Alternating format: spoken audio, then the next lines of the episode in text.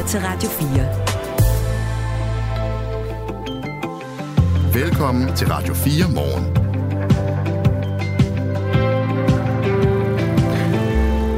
Lydtekniker i dag, lydtekniker i dag er Anne Philipsen. Hun har glemt at tage sine vanter af. Nu er hun her, og det er også. Jeg hedder Kasper Harbo. Tak fordi du var til for Radio fire morgen. Og det er Henrik Møring, der står for nyhederne. Ja, det kom jeg det. til at afbryde ham, da han var ved at sige. Det var bare for at sige undskyld, fordi at mine pølsefingre de havde lidt for travlt der lidt over øh, klokken seks. Nå, vi skal tale om øh, blandt andet det varme vejr her i morgens udsendelse.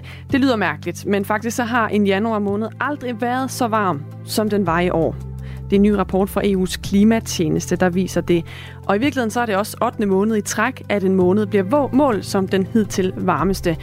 Og det påvirker blandt andet skiturismen, hvor det bliver sværere og sværere at finde et skisportssted, der rent faktisk har sne. Det er jo meget aktuelt i den her kommende tid, hvor vi blandt andet går ind i den store vinterferieuge. Vi skal tale med en klimaforsker om, hvad vi ser ind i, og det skal vi klokken lidt over halv syv her til morgen. Ja, det er jo ilandsvinklen i hvert fald, det med, det må man sige. Med skiferien, men der er også nogle ulandsvinkler, som vi kan vende tilbage til. Vi kommer selvfølgelig også til at se nærmere på verdens mest omtalte interview, der har udspillet sig på det sociale medie X i nattens løb dansk tid. Tucker Carlson, berømt højreorienteret amerikansk talkshow, vært havde to timer med Vladimir Putin. Det går vi ind i øh, i morgens løb. Så skal vi også se nærmere på vegansk mad. Øh, skal hospitalerne servere sådan nogen til deres øh, patienter? Ja, der er delte meninger om det på de danske hospitaler. Det er også en debat, vi faktisk har været inde i tidligere her på Radio fire morgen. Nu er der så kommet en dom i Jammerbugt Kommune, som har givet en vegansk familie medhold i retten.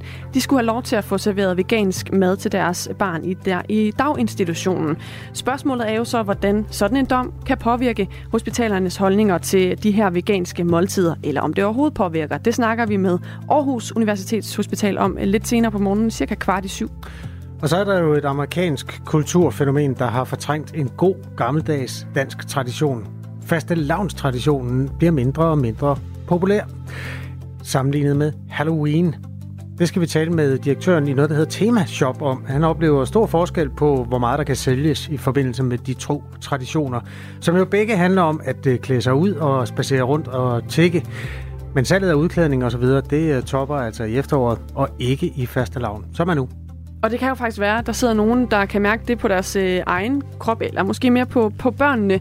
Øhm, sidder man og lytter med og kan mærke, at, øh, eller måske nærmest ikke mærke, at det er fastelavn på søndag, så er man jo meget velkommen til at byde ind på sms'en. Forbinder du fastelavn med noget rart? Ja, jeg er faktisk virkelig ked af, hvis fastelavn udgår til fordel for Halloween. Jeg kan næsten ikke have det. Jeg havde en fastelavnsmaske. Den forestillede Asterix, og øh, den havde jeg på flere, flere år i træk. Og ja. Den havde sådan en særlig lugt. Mm. Øh, øh, P F A S mm. og, og P V C ja. og alt sådan noget. Og jeg gik rundt bag den maske der, men man fik jo penge. Ja. Så... Jeg har faktisk aldrig været ude at tikke. Det kunne jeg ikke så godt lide. Men jeg, jeg synes bare, det er sådan en... Øh, jeg kan godt lide, at der ikke er noget uhygge. Jeg tror, det er det. Ja. Ikke? Det er bare sådan hyggeligt. Det er noget med lidt øh, guf og lidt øh, katten er tynd og en lille krone. Det er sådan meget... Øh, fredeligt for mig. Der er Halloween lidt mere gys. Sjovt nok. Nå. Vi tager lige den der... Vi kan i virkeligheden lave det som en afstemning. Ja, altså, lad os da gøre det. Hvilken uh, tradition skal vi holde fast i, og hvilken skal vi forkaste? Halloween eller fastelavn? Og du må gerne supplere med nogle argumenter. Du kan skrive til os på nummer fjorten fireogtyve. Det gælder alle de historier, vi går ind i i dag. Lige præcis. Det er Radio fire morgen. Godmorgen. Godmorgen. Du lytter til Radio fire.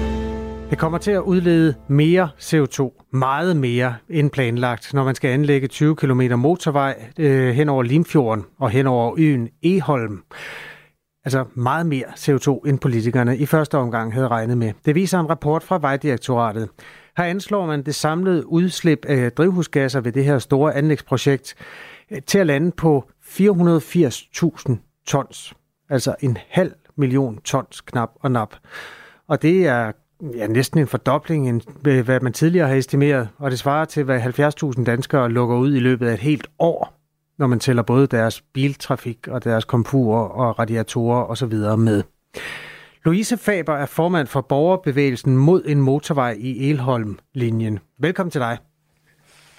Tak skal du have. Du er også advokat i miljøsager, og det er jo meget deklareret, at... Øh, altså borgerbevægelsen mod en motorvej, der er man ikke tilhænger af motorvejen. Hvad er din reaktion på den her nye prognose? Jamen, det er jo helt astronomiske tal, der nu kommer frem, og det skyldes, at man har fået bedre regnemetoder, og det er jo rigtig, rigtig dejligt, at man er blevet bedre til at opgøre det her klimatal. Men det er jo et problem, hvis ikke man får det anvendt til noget. Og vores bekymring går på, at motorvejen den blev faktisk placeret i den her linjeføring helt tilbage i tyve fjorten, på baggrund af nogle oplysninger, der er helt tilbage fra tyve elleve. Så det er altså tal fra mere end tolv år siden, der ligger til grund for valget af den her linjeføring, som skal gå over en ø, der hedder Egholm. Mm. Det er den såkaldte tredje Limfjordsforbindelse. I forvejen der er Nørre Jyske Ø, som den hedder, forbundet med, med Jylland øh, ved hjælp af to forbindelser. Der er broen, der går ind igennem Aalborg, og så er der tunnelen, der går under Limfjorden. Og øh, der er jo altså store trafikale flaskehalse, der gør, at øh, man har brug for at fjerne de køer, der opstår, altså trafikkøer, når bilister fra Vendsyssel kører gennem Limfjordstunnelen til Aalborg om morgenen og retur om eftermiddagen. Men der er stor modstand mod det her projekt. Kritikerne anfægter blandt andet, at dyreliv og miljø osv. på Egholm vil lide skade af det her. Og at det faktisk ikke afhjælper køproblematikken i den sidste ende. Det er nogle, øh, nogle ting, som fagbladet Ingeniøren har skrevet om. Og nu øh, kommer altså yderligere et stykke modstand, nemlig at projektet, når det skal bygges, udleder mere C O to end ventet. Mener du, at den her rapport bør være grund til, at man dropper planerne om at bygge den tredje forbindelse hen over øen Egholm? Altså i, i tyve enogtyve, der forlangte Trafikforligets parter, at der skulle komme nye tal i forhold til klima. Og den forrige transportminister, Benny Engelbrecht, måtte faktisk gå af, fordi han havde tilbageholdt nogle af de her tal. Så fik Trafikforligets parter tallene frem, og det var dengang over to hundrede tusind tons. Øh, men de fortsatte uanfægtet. Og nu er så det tal så firs procent højere, altså til knap en halv million tons. Så det vil være dybt uansvarligt, hvis forligspartierne bare fortsætter helt uanfægtet en gang til, som om de tal er ligegyldige, nu de, dem, som de får forelagt. Og som du selv siger, så er der andre og meget mere bæredygtige løsninger, som ikke har så store konsekvenser, hverken i forhold til C O to, eller i forhold til det meget særlige dyreliv, der er på Egholm. Det er ikke bare lidt dyr, det er, det er både Natur to tusind-området, og så er det en hel række særlige E U-beskyttede arter, der knytter sig til det kystlandskab, der er på en ø i en fjord. Det er navnlig fugle også. Øh, ja, det, jeg ved ikke, om det lige var mig, der sagde det, men jeg sagde i hvert fald, at Ingeniøren, øh, fagbladet, har skrevet om det. Nå, undskyld, ja. Øh, øh, Louise Faber er altså formand for borgerbevægelsen mod en motorvej i Egholm-linjen. Er I generelt modstander af, at der skal bygges en tredje Limfjordsforbindelse, eller vil det være spiseligt for jer, hvis den lå et andet sted? Jamen, det vi gerne vil have, det er, at man undersøger det ordentligt. Og man helt tilbage der for over tolv år siden, hvor man sidst kiggede på, hvor, hvor vi skulle placere en motorvej, der undersøgte man ikke relevante alternativer. Der var man ikke nået så langt frem, som man er i dag, i forhold til, hvordan man planlægger motorveje. Så man frafaldt de helt oplagte alternativer. Og der er kommet altså, lokale trafikforskere fra Aalborg Universitet, der har foreslået øh, nogle helt simple løsninger, som endda bakkes op af Jens Ortug Anker, som er den største inden for trafikplanlægning i Aalborg på Dansk Teknisk Universitet, som er meget mindre og meget mere skånsomme, og som fint kan løse den trafikprop, der er i tunnelen om men, morgenen men, og om eftermiddagen. Tredje forbindelse, ja eller nej? Vi vil gerne have en tredje forbindelse, men den skal ligge, kan man sige, der hvor problemet er, altså ved tunnelen. Har du tiltro til, at det her tal for C O to-forureningen, som Vejdirektoratet lægger på bordet, er retvisende? Altså nu har man jo en gang tidligere måtte øh, korrigere det tal. Det er jo ikke noget, vi har nogen som helst forudsætninger for at vide, i hvert fald ikke på nuværende tidspunkt. Vi kender ikke de regnemetoder, de har anvendt, det er ikke kommet frem. Altså transportministeren har jo heller ikke oplyst Trafikforligets parter, da de her tal kom frem, at de fandtes, så det er jo noget, der er kommet ind, og de selv har opdaget af bagdøren. Så hvordan de er kommet frem, og om det er en god metode, det er der ingen af os, der har forudsætninger for at vide. Transportminister Thomas Danielsen, venstremanden, han afviser at droppe eller udsætte byggeriet af motorvejen over Egholm på baggrund af den nye rapport. Men øh, andre steder i Folketinget er der kritik. Venstres, nej undskyld, radikale Venstres transportordfører Stinus Lindgren har sendt en række spørgsmål til ministeren og forsøger at samle opbakning til i hvert fald at udskyde vedtagelsen.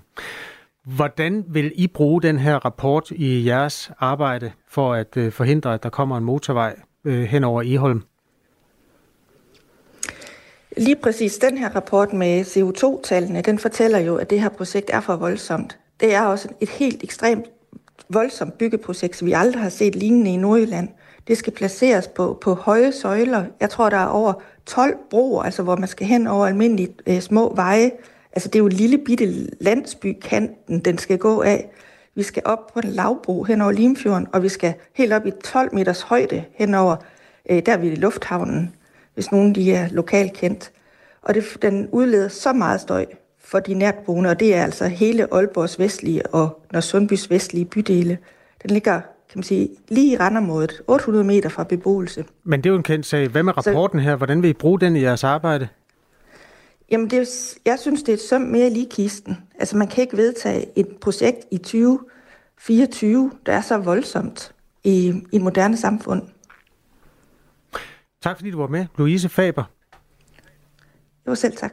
Formand for borgerbevægelsen mod en motorvej i Egholm-linjen, og den modstand, den er altså ikke blevet mindre efter, at et nyt tal øh, påpeger, at man skal opjustere øh, forventningerne til, hvor meget C O to, der udledes i forbindelse med det her store anlægsarbejde, som skal blive den tredje øh, forbindelse hen over Limfjorden. Det her er Radio fire Morgen, og klokken er seksten minutter over seks. Katrine Abrahamsen, hvad er din første indtryk af Frank Ocean? Kærlighed ved første lyt? Fuldstændig. I Portrætalbum bruger Anders Bøtter musikken til at vise nye sider af sine gæster. Når jeg kigger tilbage på de her billeder, ser jeg super glad ud, men jeg kæmper virkelig med nogle indre demons. Jeg starter op på antidepressiver, for altså også på et tidspunkt benzodiazepiner, fordi jeg ikke sov i ti dage. Jeg synes, det var svært at være ude, og så hørte jeg bare albummet der fra A til B, når jeg var, og det var det samme, jeg hørte, hver gang jeg så var ude, og det var sådan en styrkende oplevelse. Lyt til Portrætalbum i dag klokken seksten nul fem. Det her musik, det betyder meget for dig, Katrine. Ej, men jeg, jeg er bare på røven over det her album. Efter vi her på Radio fire har fortalt om problemer med brugen af videokonsultationer i lægevagten, så bliver Folketingets ombudsmand nu sat på sagen. Det er en sag, der drejer sig om den syvogtredive-årige Johan Martin Nielsen. Han døde af blodforgiftning under et døgn efter, han havde været i kontakt med en vagtlæge, der så ham på video gennem hans mobiltelefon og konstaterede, at han ikke fejlede noget alvorligt. Du kan lige høre et lille klip af det her. Nu kan jeg godt se, at du er på vej. Det er fint. Prøv lige at gætte godt op. Og du kigger dig ind i munden. Den hovedet tilbage. For at sige, ja. Ah, ja, det er fint. Det er godt. Efter Johan Martin Nielsens død, klagede hans pårørende over den behandling, han modtog. Men Sundhedsvæsenets disciplinærnævn, som er dem, der kan udtale kritik af læger, hvis der er begået fejl, nåede frem til, at den behandling, Johan Martin Nielsen modtog, det er, hvad man kan forvente i lægevagten. Og nu går hans pårørende med hjælp fra en advokat altså til ombudsmanden for at få ham til at gå ind i sagen. Det fortæller Sabrina Søgaard, der er Johan Martin Nielsens forlovede. Med det, der er blevet afdækket, så har vi mulighed for at gå til ombudsmanden. Og det har vi valgt at gøre, eller jeg har valgt at gøre. Fordi hvis det kan ske for os, så kan det også ske for alle andre. Det er jo sådan, at Folketingets ombudsmand er sat i verden for at gå til offentlige myndigheder og ligesom gå dem efter i sømmene, og øh, har også mulighed for at kritisere og anbefale myndighederne at behandle en sag igen og eventuelt ændre deres afgørelse. Vi har her på Radio fire afdækket, at der er to problemer med klageprocessen i den her sag. Det første problem er, at Sundhedsdisciplinærnævnet i sine afgørelser har lagt, lagt vægt på, hvad vagtlægen så på videokonsultationen. Og lægen har selv udtalt til nævnet, at hun ikke så en patient, der var akut behandlingskrævende. Men der er ingen, ud over vagtlægen selv, der har set den her video, fordi videokonsultationer i det meste af landet ikke bliver gemt, og det er den altså heller ikke blevet i det her tilfælde. Så de har altså lagt vægt på en video, som ingen har set. Det er blevet kritiseret af flere, blandt andre af Inge Christensen, der er direktør i Dansk Selskab for Patientsikkerhed. I yderste konsekvens, jamen, så har man jo så ikke det rigtige øh, grundlag, så sidder man jo altså nærmest i bogstaveligste forstand med en, med en blind marker, fordi man, man laver en vurdering af noget, øh, hvor man mangler, man simpelthen mangler en brik i puslespillet. Og det er altså ikke det eneste problem i den her sag, for Radio fire har i podcastserien Intet at se sammen med en ekspert gennemgået dokumenterne i den her klagesag og fundet tegn på, at dele af afgørelsens konklusioner faktisk var skrevet, før nævnet fik en uvildig sagkyndig til at vurdere den her sag. I nævnets afgørelse står der, at disciplinærnævnet finder ikke grundlag for at fastslå, at Johan Martin Nielsen ikke havde pæne farver.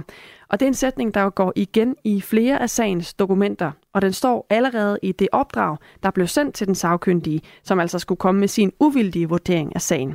Søren Birkeland er professor i sundhedsret på S D U, og han har udtalt til, til os her på Radio fire, at den rækkefølge i sagsbehandlingen faktisk så tvivl om afgørelsen. Det kan give noget usikkerhed om, hvorvidt den øh, sagkyndige, den person, som skulle komme uvildigt ind og kigge på sagen med friske øjne, rent faktisk kigger på sagen med friske øjne.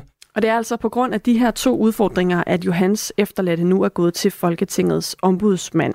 Cecilie Ravn er advokatfuldmægtig hos F V Advokatfirma, der repræsenterer Johan Martin Nielsens efterladte og hjælper dem med at gå til ombudsmanden.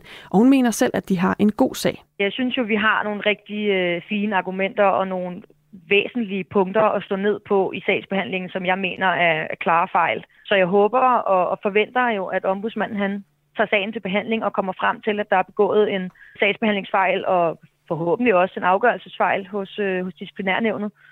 Og, øh, og han så henstiller til, at de genoptager sagen og ændrer afgørelsen. Hver gang man går til ombudsmanden, så er der jo også i hvert fald meget ofte noget principielt i det. Og øh, lidt senere på morgenen, om lige lidt over en time, der skal vi tale med advokat Cecilie Ravn for at høre, hvordan hun mener, at det her det potentielt kan få indflydelse på os alle sammen, hvis ombudsmanden altså tager den her sag op og kommer frem til en anden konklusion end den, der allerede har været. Lige nu, der er klokken enogtyve minutter over seks. Det her er Radio fire morgen. Rusland har ingen interesse i at angribe Polen. Det siger Vladimir Putin i sit interview med den amerikanske journalist Tucker Carlson. Et interview, der blev offentliggjort til midnat dansk tid øh, på det sociale medie X. Øhm, kun i det tilfælde, at Polen angriber Rusland, vil Rusland komme i krig med Polen, siger Putin. Som i øvrigt også siger, at der heller ikke er planer om at angribe Letland eller nogen andre steder. Det er noget af det, der er kommet frem i det her interview, øh, som vi kommer til at gå i dybden med lige på den anden side af klokken syv. Vladimir Putin og Tucker Carlson taler også om øh, det her hærværk, hvis man skal bruge det ord, om, altså mod Nord Stream gasledningerne på bunden af Østersøen. Øh, og her joker de en lille smule med den aktion. Inden Putin så siger, at han mener, at det er C I A, den amerikanske udenrigs efterretningstjeneste, der står bag Nord Stream-sprængningerne. Who blew up Nord Stream? You for sure. I was busy that day. Nate, it, do you have? Do you have uh, I did not blow up Nord Stream. Uh, thank you, though. У вас у вас лично, может быть, есть алиби? У вас лично. You personally may have an alibi, but the C I A has no such alibi. Ja, det er altså, altså med en tolk, som også har glemt i øjet, som formidler det her. Det er ret øh, verdenshistoriske interview mellem den amerikanske journalist og den russiske præsident. Vi går i dybden med det senere her i Radio fire morgen. Klokken er seks treogtyve. Du lytter til Radio fire morgen. Børnene skal klædes ud, og der skal slås katten af tynden, og der skal spises endnu flere fastelavnsboller, end vi i forvejen har gjort. Mange har det med at tyvstarte lidt på den del af traditionen. Med andre ord, så står fastelavn jo altså for døren. Det er på søndag. Men hvis man sammenligner fastelavn med en anden højtid, hvor man også kan klæde sig ud, Halloween, så hænger fastelavns popularitet altså lidt i bremsen. I hvert fald, hvis man kigger på salgstallene for udklædning og pynt. Det kan du være med til at tale med om, Daniel Dines Andersen, direktør i Temashop. Godmorgen. Godmorgen. Hvordan har jeres salg været herop til fastelavn sammenlignet med Halloween? Jamen altså, vores salg har egentlig meget lignet øh, sidste års salg, øh, så der har ikke rigtig været nogen vækst på det, som der har været på, øh, på vores Halloween-salg sidste år. Så man kan sige, for os er den, øh, ligger den meget øh, status quo i forhold til, til, til sidste år. Hvis man ser sådan lidt længere tilbage, er det så egentlig gået ned ad bakke med salget af fastelavns udstyr? Ja, altså jeg vil sige, det, har, det er lidt, øh, lidt sværere, end, end, end det har været, kan man sige, men... Men jeg tror så, at vi har, vi har måske kunnet samle op på nogle af de steder, hvor at supermarkederne er begyndt at trække sig lidt på den, fordi de også ser, at den, den ikke er lige så stor jo som, som Halloween. Vi skal næsten lige høre fra supermarkederne, fordi øh, I er altså ikke det eneste sted, hvor salget af Halloween-ting øh, har overhalet fastelavn. Supermarkedskæden Coop opløb, oplever det samme. Her er det Lars Aarup, der er kommunikations- og analysechef hos Coop. Vi har ikke de aktuelle tal for dette års fastelavn endnu. Men de seneste års tendenser, det viser, at Halloween bliver større og større, mens fastelavn i dag er mere noget for de seksårige og ned efter. Det er blevet mere en børnefest for de mindste, hvorimod Halloween det er noget for hele familien. Og det kan vi blandt andet se på salget af udstyr til Halloween, som er, er noget større end, end til fastelavn. Der er lige en ting med fastelavn, som vi dog holder fast i, og det er fastelavnsbollerne. Ja, fastelavnsbollerne, de øh, forsvinder altså ikke lige umiddelbart. Daniel Dines Andersen, øh, direktør i Temashop, som jo er en øh, online-shop, der sælger udklædning, og derfor også øh, lige nu burde have ekstra gang i, i biksen. Øh, du fortæller her, at I kan også mærke det her med, at Halloween ligesom øh, ligger over fastelavn. Øh, kan I også se det, som Lars Aarup taler om her, at det også handler lidt om, at, at fastelavn lidt mere er en børnefest end en voksenfest, som Halloween måske mere er blevet?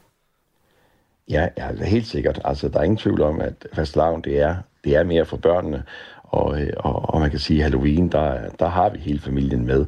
Men, men vi ser også Halloween, der gør man jo meget mere ud af, af pyntdelen og dekoration og så videre. Så, så, så, så det er et meget større segment, du også har at, at sælge på. Ja, fordi der er vel ikke sådan rigtig så meget pynt, der knytter sig til fastelavn. Altså, hvad sælger I, som, som man kan bruge som pynt? Jamen altså, vi har til, til oppyntning af, af et fastelavnsbord, kan man sige, og så har vi noget oppyntning til, til tønden og så videre, altså nogle katte og nogle serpentiner og så videre, og så er det egentlig det. Altså, det er, det er meget begrænset. Hvad har I egentlig solgt mest af op til fastelavn, hvis vi kigger på kostymerne? Jamen altså, vi har faktisk solgt flest øh, uniformer, både, øh, både til, til pigerne og til, til drengene, hvor det er, det er meget øh, politi, der har, har været et, øh, et stort hit. Kigger vi mere på pigerne, udover det, jamen så er der også meget øh, prinsesser og så videre, og er vi over i drengene, jamen så er der også øh, dinosaurer og Spider-Man og ja, altså det, det er sådan, det er stadig meget det gængse, ikke? Og hvor at øh, Spider-Man sådan er en, som licensprodukt, den der altså år efter år, er altid øh, af en eller anden grund helt om. Det er jo sådan med fastelavn, at det er ikke sådan en specifik dato, men det falder altid øh, syv uger før påske. Og det er så derfor, det så i år falder søndag den ellevte februar, altså på søndag. Øh, oprindeligt var det jo sådan en mere folkereligiøs fest. Man fejrede forårets komme, man sagde farvel til vinterens mørke. Øh, men så i kristendommen, så blev traditionen øh, sådan en måde at indlede fastetiden frem mod øh, påske. I dag, der er det jo så, at vi mere fejrer det ved at, øh, at lade udklædte børn slå katten af tynden og, og rasle, og også øh, stadig nogle steder i hvert fald går syngende sådan fra dør til dør i nabolaget for at få øh, raslet noget penge eller noget, noget slik ud af at dem, man banker på hos. Og så er der de her famøse fastelavnsboller, som trods alt øh, stadig fylder rigtig meget i øh, billedet. Øhm, Daniel Dines Andersen, øh, vi har faktisk givet os i kast med en lille afstemning her til morgen på sms'en, øh, fordi vi, vi vil finde ud af, om folk, øh, dem der lytter med, og sådan i det hele taget, er vi så mere til Halloween end til fastelavn? hundrede procent Halloween, skriver Søren fra Kolding. Sidste år blev øh, højdepunktet i vores lille by os. Vi brugte fjorten dage på at være klar til, at der kom børn. Øh, Carsten, han er meget lidt tilhænger af, at Danmark overtager amerikanske højtider. Traditioner såsom Valentine's Day, så der bedre beholde de danske traditioner. Fastelavn er jo en tradition, der går mange år tilbage, skriver han. Endelig er der Patrick, der har det fint med begge. Men hvis jeg skulle vælge en, så ville det blive fastelavn. Min datter på ni ville nok foretrække Halloween, men øh, jeg er enig med Anne. Det er dig, Anne. Det er dig, mig. Anne. Ja. Jeg har det jo lidt svært med at fastelavn. Øh, måske ender med at udgå, eller det er i hvert fald Halloween, der er blevet det store.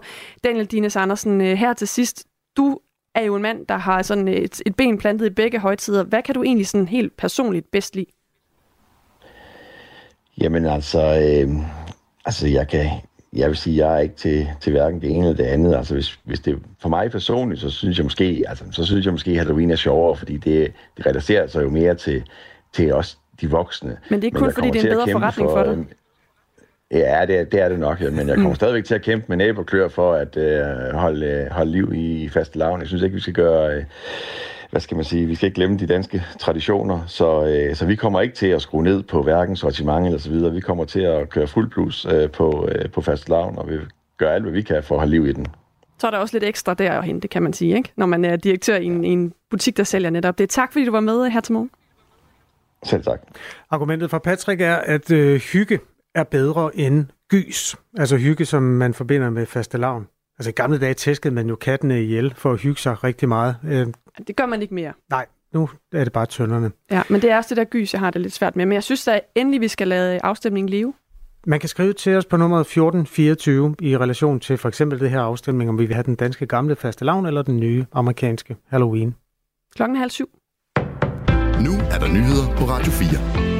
En sag om brug af videokonsultationer i en patientklage ender nu på bordet hos Folketingets ombudsmand. Det sker efter, at Radio fire har afdækket flere problemer i en sag, der handler om syvogtredive-årige Johan Martin Nielsen. Det fortæller hans efterladte forlovede Sabrina Søgaard. Med det, der er blevet afdækket, så har vi mulighed for at gå til ombudsmanden. Og det har vi valgt at gøre, eller jeg har valgt at gøre. Fordi hvis det kan ske for os, så kan det også ske for alle andre.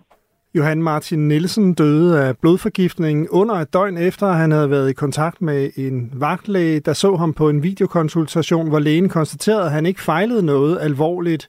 Sundhedsvæsenets disciplinærnævn nåede efterfølgende frem til, at der ikke var fejl i den behandling, han modtog. Men Radio fire har i podcastserien Intet at se sammen med en ekspert gennemgået dokumenterne i Sabrina Søgaards klagesag til nævnet og har fundet tegn på, at dele af afgørelsens konklusion var skrevet, før nævnet fik en uvildig ekspert til at vurdere sagen. Det er en fuldstændig forkert øh, sagsbehandlingsprocedure, altså så havde vi jo tabt på forhånd, så havde vi jo ikke en jordisk chance. Desuden blev en del af afgørelsen også bygget på indholdet af videokonsultationen, men ingen har set den, fordi videoen ikke er blevet gemt. Advokatfuldmægtig Cecilie Ravn, der repræsenterer Sabrina Søgaard, håber, at Folketingets ombudsmand vil anbefale, at klagen genoptages. Jeg synes jo, vi har nogle rigtig øh, fine argumenter og nogle væsentlige punkter at stå ned på i sagsbehandlingen, som jeg mener er, er klare fejl. Så jeg håber og, og forventer jo, at ombudsmanden han tager sagen til behandling og kommer frem til, at der er begået en sagsbehandlingsfejl. Der er meget mere om den historie i Radio fire morgen klokken halv otte. Ruslands præsident Vladimir Putin afviser, at Rusland vil invadere Polen eller Letland. Det siger han i et interview med den kontroversielle amerikanske journalist Tucker Carlson. Kun i det tilfælde, at Polen skulle angribe Rusland. Vi har ingen interesse i Polen, Letland eller nogen andre steder, siger Putin. Det er fuldstændig udelukket, siger han i interviewet, der fandt sted tirsdag, og som er blevet offentliggjort i nat på det sociale medie X. Tucker Carlson blev fyret fra den konservative amerikanske tv-kanal Fox News.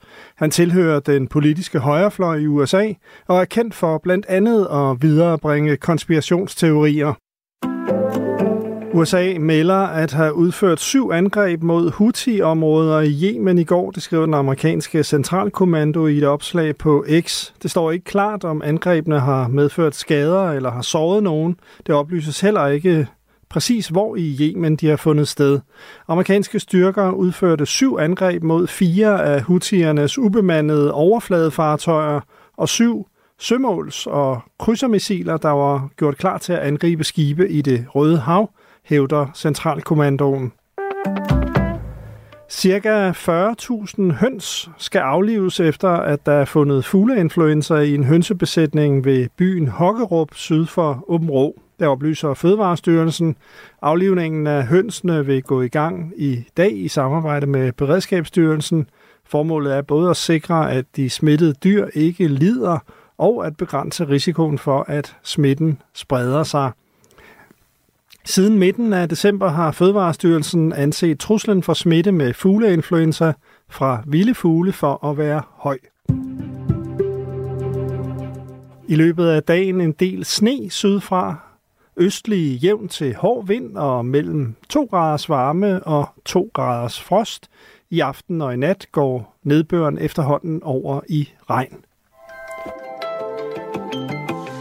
Det her er Radio fire morgen. Husk, at du kan sende os en sms på fjorten fireogtyve. Skal hospitaler servere veganske måltider til deres patienter? Det er der delte meninger om rundt på de danske hospitaler, og det er også en debat, vi faktisk har været ombord i tidligere her i Radio fire morgen. Men nu har en dom i Jammerbugt Kommune givet en vegansk familie medhold i retten.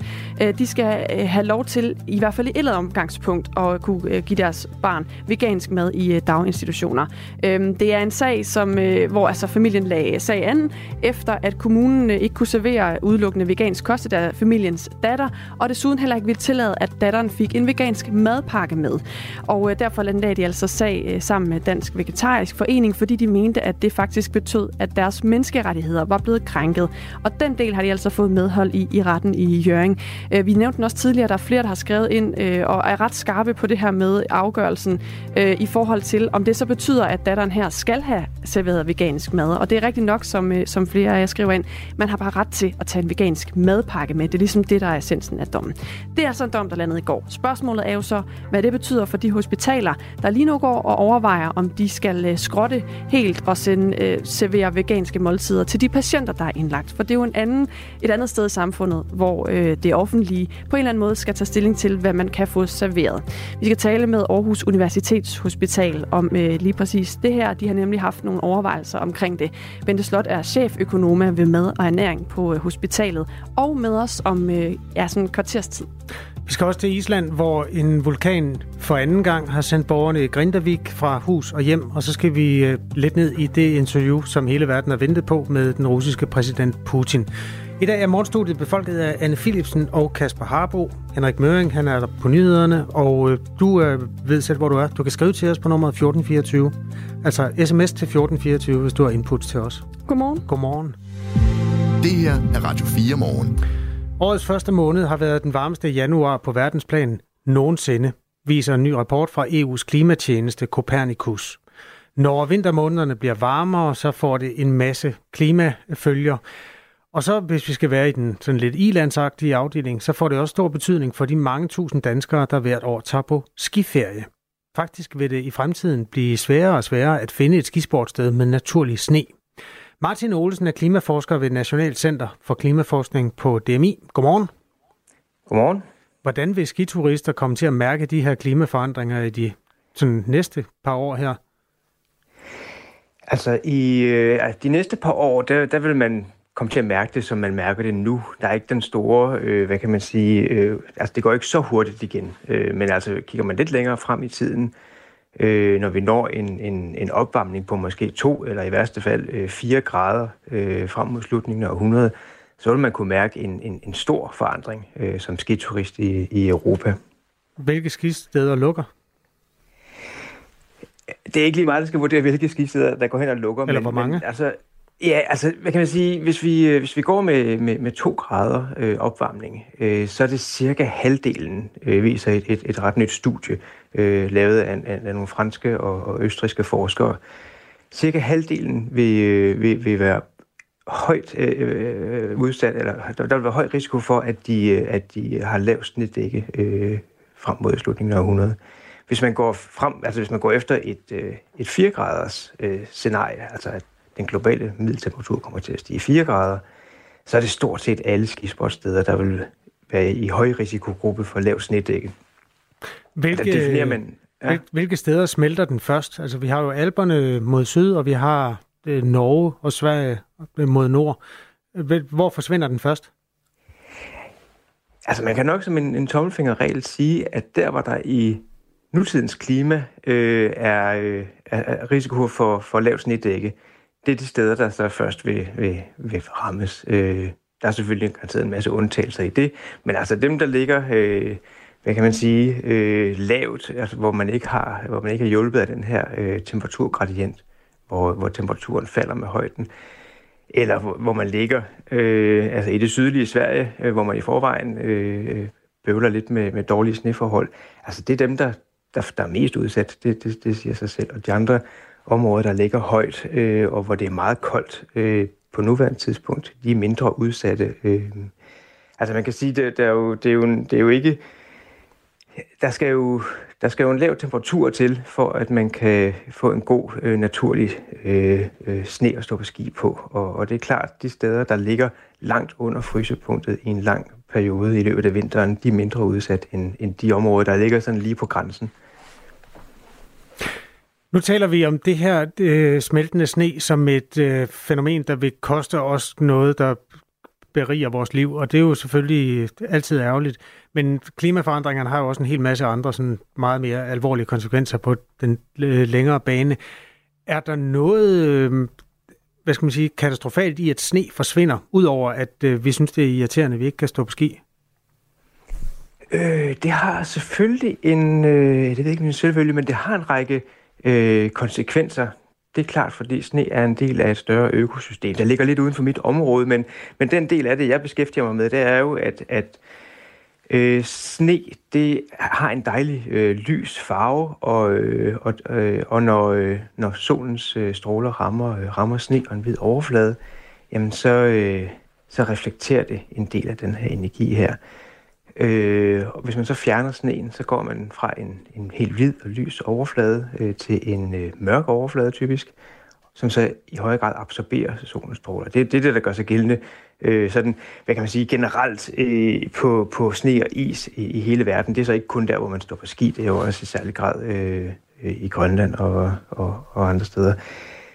Der er selvfølgelig også en, en, øh, en masse... Øh, biologiske og økosystemperspektiver øh, øh, øh, i det her, men det, det, det er så nogle andre videnskabsfolk, der sidder med det, ved det bord. Martin Olsen, vi er glade for, at du i hvert fald vil hjælpe os med at øh, se på den side af bordet, der handler om selve sneen, som der vil blive mindre af i de kommende år. Tak skal du have, fordi du vil være med i Radio fire morgen. Ja, velkommen. Klimaforsker ved Nationalt Center for Klimaforskning på D M I. Det er Copernicus, altså E U's klimatjeneste, som i en rapport har konstateret, at i januar blev den varmeste af sin slags i den tid, man har lavet målinger. Copernicus offentliggør hver måned en klimaberegning, der handler om udviklingen i den globale overflade luft og også havtemperaturerne. Januar havde en gennemsnitlig overfladetemperatur på tretten komma fjorten grader. Og det er knap nul komma en grad højere end verdens hidtil varmeste januar, som blev målt for fire år siden. Det er ottende måned i træk, at der bliver sat rekord, og tyve treogtyve var jo det varmeste år nogensinde målt. Klokken er seks enogfyrre den her lune øh, februardag, der hedder den niende Mirko, tror du, jeg på de næste femoghalvtreds minutter kan blive omvendt til at blive sådan en, en rigtig Swiftie, ligesom dig? Jeg tror ikke, vi har brug for femoghalvtreds minutter. Only in America er Danmarks eneste program dedikeret udelukkende til amerikansk kultur. Er det nu, at vi sætter Cry Me a River på? Ja, det tror jeg ikke, vi skal gøre, fordi... Øh... Er den sang blevet cancelled, eller hvad? Hver uge opdaterer Frederik Dirk Skotlib og Mirko Reimer Elster, der på det vigtigste, vildeste og mest vanvittige fra Guds eget land. Det tror jeg, det, det, tror, det kommer til at ske. Altså, jeg tror, at Justin Timberlake er blevet toxic. Lyt til Only in America i Radio fires app, eller der, hvor du lytter til podcast. Radio fire. Ikke så forudsigelig. Den tidligere Fox News-vært Tucker Carlson, der nu kører sit eget show på sin egen hjemmeside og på det sociale medie X, mødtes tirsdag med Ruslands præsident Vladimir Putin. Et øh, interview, som blev to timer langt, og det er blevet offentliggjort i nat dansk tid. Meget øh, imødeset interview. Lad os tage nogle af hovedpunkterne i det. Noget af det, som har trukket sådan allerflest overskrifter øh, her til morgen, har været, at Putin afviste en russisk invasion af Polen og Letland. I interviewet der siger han blandt andet, kun i det tilfælde, at Polen skulle angribe Rusland. Vi har ingen interesse i Polen, Letland eller nogen andre steder, sagde Putin. Og det er jo altså, fordi Putin jo har invaderet Ukraine, og det kom de også omkring, altså Tucker Carlson og Vladimir Putin i det her interview. Vladimir Putin talte russisk, og det blev oversat af en amerikansk talende tolk. Her fortæller Putin, at Rusland var klar til at forhandle med Ukraine, men det blev der sat en stopper for. So I just want to make sure I'm not misunderstanding what you're saying. I don't think that I am. I think you're saying you want a negotiated settlement to what's happening in Ukraine. Right. And we made it. We prepared a huge document in Istanbul that was initialed by the head of the Ukrainian delegation. He affixed his signature to some of the provisions, not to all of it. He put his signature and then he himself said, we were ready to sign it and the war would have been over long ago, eighteen months ago. However, Prime Minister Johnson came, talked us out of it, and we missed that chance. Ja, de vestlige ledere satte altså en stopper for i Putins øh, optik øh, de forhandlinger, som kunne have betydet, at invasionen og krigen i Ukraine kunne have været forhindret. Han stillede også det sådan lidt retoriske spørgsmål til Tucker Carlson. Hvorfor ringer du ikke bare til Joe Biden og løser det her? And so why don't you just call Biden and say, let's work this out?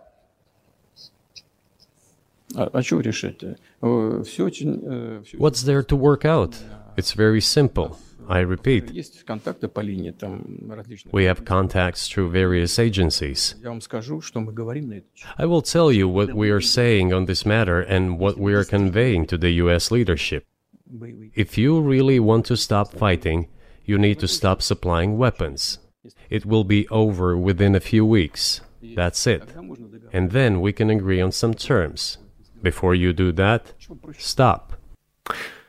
Ja, det var altså Ukrainekrigen, som selvfølgelig var fyldte meget i det interview, Tucker Carlson lavede med den russiske præsident Vladimir Putin. Vi kommer til at dykke ned i mange flere af de ting, der blev sagt i det her interview, som jo er interessant, fordi det er første gang, at en journalist fra Vesten har interviewet den russiske præsident siden den her invasion af Ukraine. Og det er altså også derfor, det får en hel del opmærksomhed, hvad der så egentlig blev sagt. Vi skal altså se nærmere på det lidt over syv her til morgen. Tucker Carlson er jo ikke hvem som helst. Han er en meget sådan, i den højre side af det politiske spektrum. Det var også øh, en af grundene til, kan man sige, at hans karriere på Fox News stoppede, at han i sin øh, tilgang til øh, stormen på kongressen var meget øh, tilhænger eller meget med på Donald Trumps version af, hvad det egentlig var, der gik forud for det her. Og derfor er han en kontroversiel skikkelse, og derfor skal man nogle gange også oversætte det, som han siger, øh, en, en ekstra gang. Eller det er i hvert fald, man skal i hvert fald analysere det, og det er vi klar på. Han har også tidligere været enig med nogle af de ting, Putin har gjort. Det er også bare vigtigt at have for øje. Vladimir Putin øh, har sagt forud for interviewet her, at øh, han har valgt at give det her interview til Tucker Carlson, fordi der er jo ikke andre, der gider at snakke med ham. Og det er lidt en stramning. Mm. For efter at den melding kom ud, var der jo mange øh, førende medier, der sagde, at de faktisk også havde rakt ud øh, med forespørgsel om interviews med Putin, og ikke havde fået noget svar. Jeg er faktisk ikke klar over, om vi her på Radio fire har efterspurgt øh, interview med Vladimir Putin. Nej. Men det kan vi da gøre. Det kan vi da gøre, ja. Ja, øh, det, det er ikke umuligt at få det i hvert fald. Tucker Carlson fik et, der blev bragt i nat, og vi går i dybden med det sammen med vores kollega Stine Krohmann Dragsted, der har fulgt amerikansk politik tæt. Undskyld. Og det gør vi fem minutter over syv. Lige præcis. Lige nu, der er klokken fjorten minutter i syv. Du lytter til Radio fire. Den islandske vulkan, der har sendt borgere i Grindavik fra hus og hjem, gik i går i udbrud endnu en gang. Og det er altså anden gang bare i år, at vulkanen er gået i udbrud. Den blå lagune i Island er under angreb af lava, og det fik i går de islandske myndigheder til at slå alarm og melde undtagelsestilstand. Det islandske medie R U V skriver, at lavastrømmen har kurs mod den verdenskendte lagune. Erla Ølversdottir bor i Danmark, men er opvokset i Grindavik, hvor store dele af hendes netværk og familie stadig bor. Og blandt de evakuerede i byen er hendes datter, og hun er enormt påvirket af, hvad der sker lige nu. Jeg synes, jeg er ret meget påvirket. Jeg synes ikke... Det, det, mine tanker er jo der hele tiden, og synes svært at være ikke hjemme hos dem til at hjælpe dem med alt muligt, fordi at, øh, der er jo mange ting, som, som de, har, de, de har gået med i øjeblikket, som ikke er i deres hverdag, hvis man kan se det sådan. Det er bare så mange ting, som, som de går igennem i øjeblikket, som er svært for dem.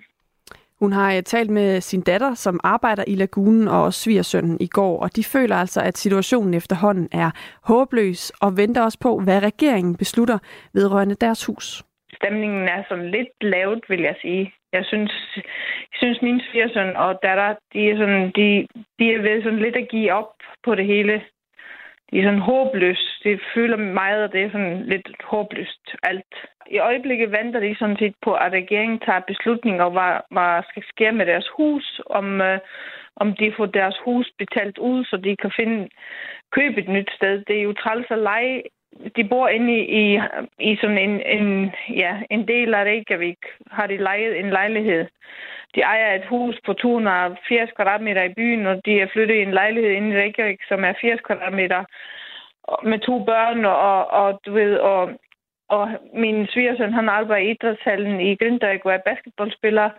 Uh, han selvfølgelig er, har ikke noget job i dag, og hun arbejder i Blue Lagoon, og sådan set tror jeg ikke har et job i morgen. Jeg tror ikke, hun møder, mødte i dag inde i Reykjavik på job, og hun sagde, at det var en meget mærkelig stemning. Øh, fordi de ved jo ikke, om, om de bliver fyret, og jeg tror, de er alle sammen bange for, for, hvad der kommer til at ske så nu. Det var omkring klokken halv seks i går morges, at vulkanen i det sydvestlige Island begyndte at gå i udbrud, og sprækken strækker sig cirka tre kilometer, hvor lavaen primært flyder mod vest. Strømmen ser ifølge instituttet ud til at være noget roligere end i december. Gårsdagens udbrud er det andet på under en måned. Årets første udbrud begyndte den fjortende januar og varede et par dage. Flydende lava nåede dengang til udkanten af fiskerbyen Grindavik, hvor knap fire tusind indbyggere inden var blevet evakueret. Og Erla Ylversdottirs datter og svigersøn tror faktisk ikke længere på, at de kommer til at kunne flytte tilbage til Grindavik. Til den første udbrud, så tror de på det, men nu tror de ikke på det længere. Også på grund af, at byen er så ødelagt af alt mulige sprækker, og, og jorden har jo åbnet sig alt mulige steder, så byen er meget farlig at øh, bevæge sig i. i forhold til det. Og når du har børn, det er en lille bitte by, eller by med fire tusind mennesker, de er jo vant til at gå til idræt og gå i skole, og, og, og du kan ikke være, du kan ikke være tryg ved at gå ind i byen. Alt åbner sig jo. Det er sådan et kæmpe idrætshal, for eksempel, som de fandt bare i går, så fandt de en kæmpe, kæmpe sprække ind i den, når de er åbnet under det der kunstige græs. Så, så det byen er slet ikke sikker, og jeg tror ikke, de kommer til at flytte der igen. Og derfor så kommer der også ifølge Erla Ylversdottir til at gå år før Grindavik bliver den samme by igen. De siger sådan, at det kommer i hvert fald til at gå nogle år, inden at de kan flytte i byen folk igen, fordi folk skal jo, kunne, ja, det skal jo undersøges, og så kommer der nye udbrud, og så kommer der nye sprækker. Så jeg tror, at det vil gå mange år, men jeg tror alligevel, der er mange, som flytter ind i byen igen, så sindssygt som det kan være. Men øhm, så er det bare, du ved, jeg kan mærke på alle mine venner og min familie, min bror og hans kone, at, at det er jo ligesom, du er blevet skilt fra nogen, du ikke vil være skilt fra. Du, du, du har meget savn, og du er ked af det, og du, du, hele samfundet er væk, som du plejer at møde, når du tager ud og handler. Og, og, så de er i meget, som de er meget tilstand, at, at ligesom nogen er død, at du savner virkelig det, du er, er vant til. Det sagde altså Erla Ylversdottir, der bor i Danmark, men som er opvokset i Grindavik, hvor store dele af hendes familie også stadig bor. Blandt andet altså hendes datter, der er blandt de evakuerede i øjeblikket. Det her er Radio fire Morgen. Det var en krænkelse af en piges menneskerettigheder, da en børnehave i Jammerbugt Kommune nægtede hende vegansk mad. Det har retten i Hjørring afgjort i går.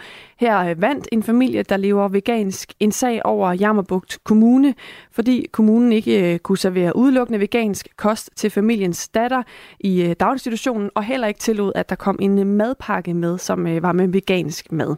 Familien anlagde sagen mod Jammerbugt Kommune sammen med Dansk Vegetarisk Forening, fordi de mente, at deres menneskerettigheder var blevet krænket, og det fik de altså så medhold i i retten i Hjørring. Vi var ombord i en lignende debat her i Radio fire Morgen for nylig, nemlig debatten om, hvorvidt hospitalerne skal servere vegansk mad til patienter. Og for ti dage siden, der spurgte vi Aarhus Universitets Hospital, om deres patienter kunne se frem til veganske måltider.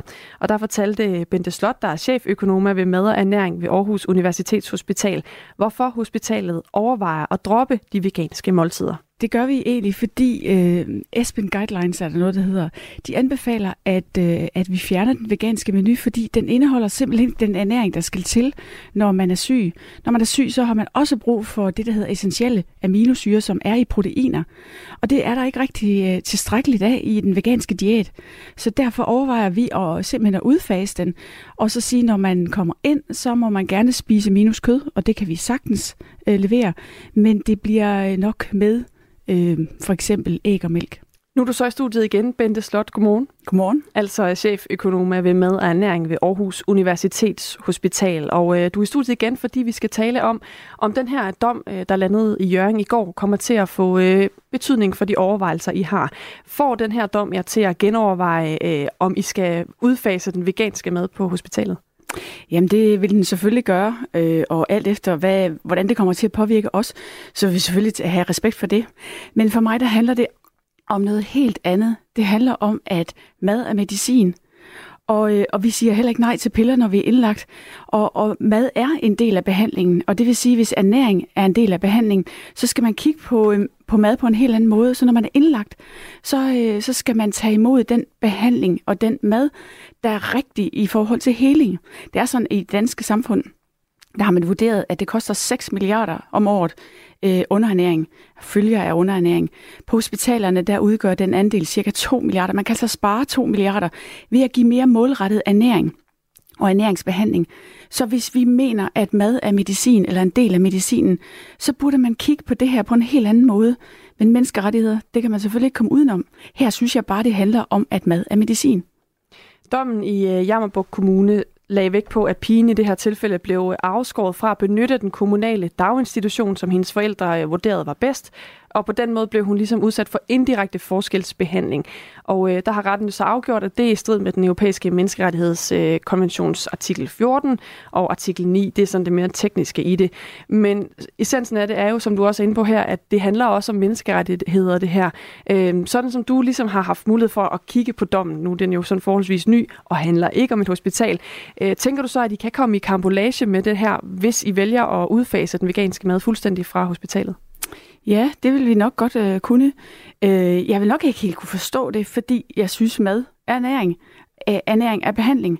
Så, så jeg synes, når man indlægger sit meget syge barn, eller når man selv bliver indlagt som svært syg veganer, og ikke har ret meget appetit, for det er også det, det handler om, at øh, for at kunne få en fuldgyldig diæt, vegansk diæt, så skal man spise ret store mængder af mad. Og når man er svært syg og har øh, problemer med at spise, så er det de små portioner, det handler om. Og så er det der med bælgfrugter og grøntsager altså ikke helt godt. Så hvis man vil det bedste for sig selv og sit svært syge barn, så burde man faktisk, synes jeg, tillade øh, en vis mængde æg og mælk i øh, kosten, så man giver barnet det bedste vilkår, eller den voksne svært syge det bedste vilkår for at blive øh, rask igen. Men er det virkelig sådan, at man ikke kan dække de her behov? Altså, øh, ved at, altså nu, nu taler du om, om mælk, mælk og æg, som jo er nogle af de ting, øh, som veganer ikke spiser, i modsætning til vegetarer, som godt kan spise de ting, i hvert fald nogle vegetarer. Øh, er det virkelig sådan, at der ikke findes nogle alternativer her, der kan dække de ernæringsbehov, du taler om? Jo, det gør det, øh, og øh, det er noget mere vanskeligt. Man skal langt omkring. Det handler om, at de, øh, de veganske, eller de, altså planteproteinerne, de, deres biologiske værdi i forhold til de essentielle mas- med, hvad hedder det, aminosyre, er lidt dårligere. Så man skal simpelthen have mere mad, og man skal anstrenge sig noget. Det er noget vanskeligere at lave en vegansk diæt, der bliver fuldgyldig og, og tilstrækkelig. Og derfor øh, er, er vi stadigvæk overvejelser om at udfase den. Men det betyder ikke, at man ikke kan få en vegansk diæt øh, på A U H i fremtiden. Vi anbefaler det bare ikke.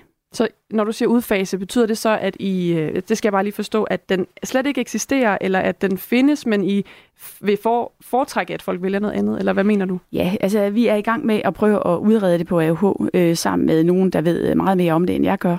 Og derfor træffer vi om et par måneder den her beslutning om, om den helt skal udfases. Når jeg siger helt udfases, så mener jeg egentlig, at den ikke er i vores standardsortiment. Er man nu virkelig svært syg, og det eneste, man drømmer om, det er en vegansk diæt, så kommer vi til at lave den, uanset om vi udfaser den eller ej, så kommer vi til at lave den alligevel. Det gør vi også, når andre svært syge har, har øh, anderledes ønsker, så laver vi også det og imødekommer det. Men det her, det handler også en lille smule om, at der ikke er frit valg på alle hylder. Vi er nødt til at skære lidt mere ind til benet. Og der prøver vi jo at kigge på noget, som altså prøver at skære det væk, der ikke er videnskabeligt dokumenteret. Så vi prøver at bruge den sunde fornuft, som man, vi er nødt til at arbejde med i hele sundhedsvæsenet, altså prioriteringer, og noget, der handler om at gøre det rigtige, og det, der er videnskabeligt underbygget. Vi har talt med Rune Kristoffer Dragsdal, der er det generalsekretær i Dansk Vegetarisk Forening, som også var med til at anlægge sagen mod kommunen i den her sag, som blev afgjort i retten i Hjørring i går. Og han har også et budskab i forhold til det her med, hvad der sådan er dokumenteret. Lad os lige prøve at høre her. Der er simpelthen ikke, de har ikke den, den såkaldte evidens, som hospitalet henviser til. Det er en, et, en, en artikel med holdninger fra en organisation med nogle europæiske diætister, hvor de jo er internt uenige. Det er altså hans pointe her, at, at det ikke så evidensbaseret, som du får det til at lyde, når du siger her, at, at det handler også om sundhed og, og muligheder for at give noget sund mad til patienterne. Bente Slot, hvad tænker du om det? Jeg har også læst en undersøgelse, og det er rigtigt, der er en mindre del, der ikke er helt enige. Men for os at se, så er det et helt andet perspektiv, nemlig at de svært syge ikke har ret meget appetit. Så jeg er fuldstændig enig i, at øh, vi skal arbejde på at, at køre langt flere grøntsager og bælgfrugter ind i vores øh, hverdag, både som raske og også øh, på hospitalerne, og det gør vi i stor stil. Vi har elleve hundrede patienter, halvdelen af dem, dem øh, kører vi rigtig hårdt på med øh, hvad hedder det, grøntsager og øh, bælgfrugter, fordi de er med raske der, hvor maden skal med ned. Men den anden halvdel, som er svært syge, der er det bare nogle andre perspektiver, der gør sig gældende, og der er den med portionsstørrelsen og spiselysten, der bliver meget mindre. Den er væsentlig for vores udgangspunkt. Tak fordi du kom her til morgen, Bente Slot. Selv tak. Cheføkonom ved mad og ernæring ved Aarhus Universitets Hospital. Tucker Carlson, altså fyret fra Fox News, og nu indhæver sit eget meget store talkshow, som blandt andet bliver delt på det sociale medie X. Han har lavet to timers interview med Ruslands præsident Vladimir Putin. Vores kollega Stine Krohmann Dragsted har set samfulde to timer, som jo blev simultant tolket fra russisk til amerikansk. Og vi går i dybden med det om fem minutter her i Radio fire morgen. Nu klokken syv. Du har lyttet til en podcast fra Radio fire. Find flere episoder i vores app, eller der, hvor du lytter til podcast.